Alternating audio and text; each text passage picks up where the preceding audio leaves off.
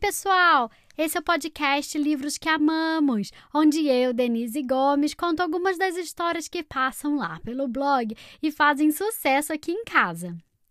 O livro de hoje é mais uma biografia. Eu já contei várias aqui no podcast e esse é um tipo de livro que eu adoro, porque assim a gente conhece a vida de pessoas reais que construíram coisas incríveis e que trouxeram um legado imenso para toda a sociedade.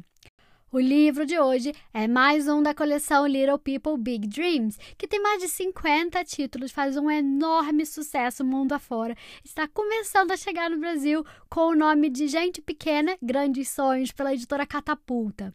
O livro de hoje vai trazer a história de Marie Curie.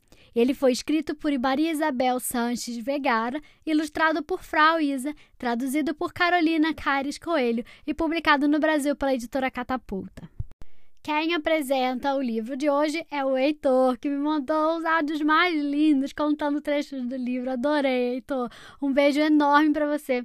E vamos lá ouvir o que o Heitor tem a dizer? Oi, gente. Meu nome é Heitor, eu tenho 5 anos e moro em Florianópolis e hoje eu vou apresentar uma, um nome de uma história que se chama Gente Pequena, Grandes Sonhos, Maria Curie. Tchau!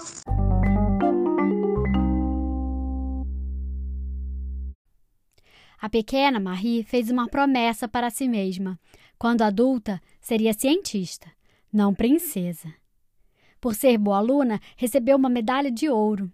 Ela a guardou em uma caixa como se fosse um tesouro.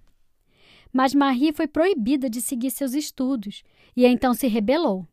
Para poder continuar aprendendo, ela viajou. Ser a melhor aluna de Paris foi o que ela fez, mesmo não sabendo ainda nada de francês. Um dia, Marie conheceu Pierre e, que incrível coincidência! Os dois eram apaixonados por ciência. O amor também cresceu entre Pierre e Marie, e em pouco tempo eles viraram o senhor e a senhora Curry. Num laboratório, juntos trabalharam, descobrindo o rádio e o polônio que ao mundo apresentaram. Ganharam um prêmio Nobel por tal descobrimento. Marie foi a primeira mulher a receber tal reconhecimento. Um dia, Pierre sofreu um grave acidente e a pobre Marie ficou sozinha de repente. Marie seguiu investigando com muita dor no coração e ganhou um segundo Nobel com enorme aprovação. Em pouco tempo, seus conhecimentos foram usados na medicina. Curavam mais soldados do que qualquer aspirina. A guerra, enfim, acabou, e Marie, em sua instituição, ajudou muitas meninas a seguir os sonhos do coração.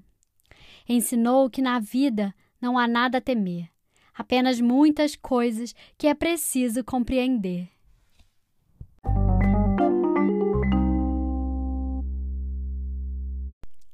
E aí, gostaram da história? No final do livro, tem um pouco mais sobre a história da Marie Curie. Ela nasceu em 1867, na Polônia, e foi a primeira cientista a receber um prêmio Nobel e até agora a única mulher a ganhá-lo duas vezes em disciplinas diferentes.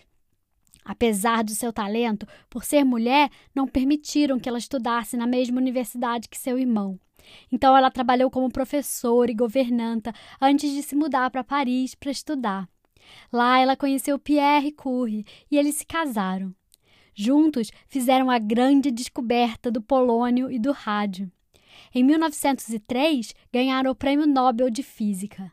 Depois da repentina morte de Pierre em um acidente de trânsito, Marie se concentrou em seu trabalho ganhou um segundo prêmio Nobel, dessa vez de Química, e fundou o Instituto Radium da Universidade de Paris.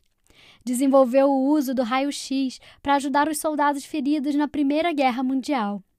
Ela acreditava na beleza e no poder da ciência, que devia ser aplicada para fazer o bem.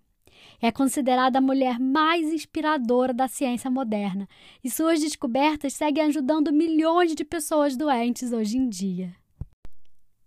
Esse livro se chama Marie Curie, da coleção Gente Pequena, Grandes Sonhos, escrito por Maria Isabel Sanches Vegara, ilustrado por Frau Isa, traduzido por Carolina Caires Coelho e publicado no Brasil pela editora Catapulta. Se vocês gostaram, compartilhe com seus amigos e me siga lá nas redes sociais, eu tô no Instagram, arroba underline, livros que amamos. E fiquem ligados, porque semana que vem sai uma nova história. Até mais!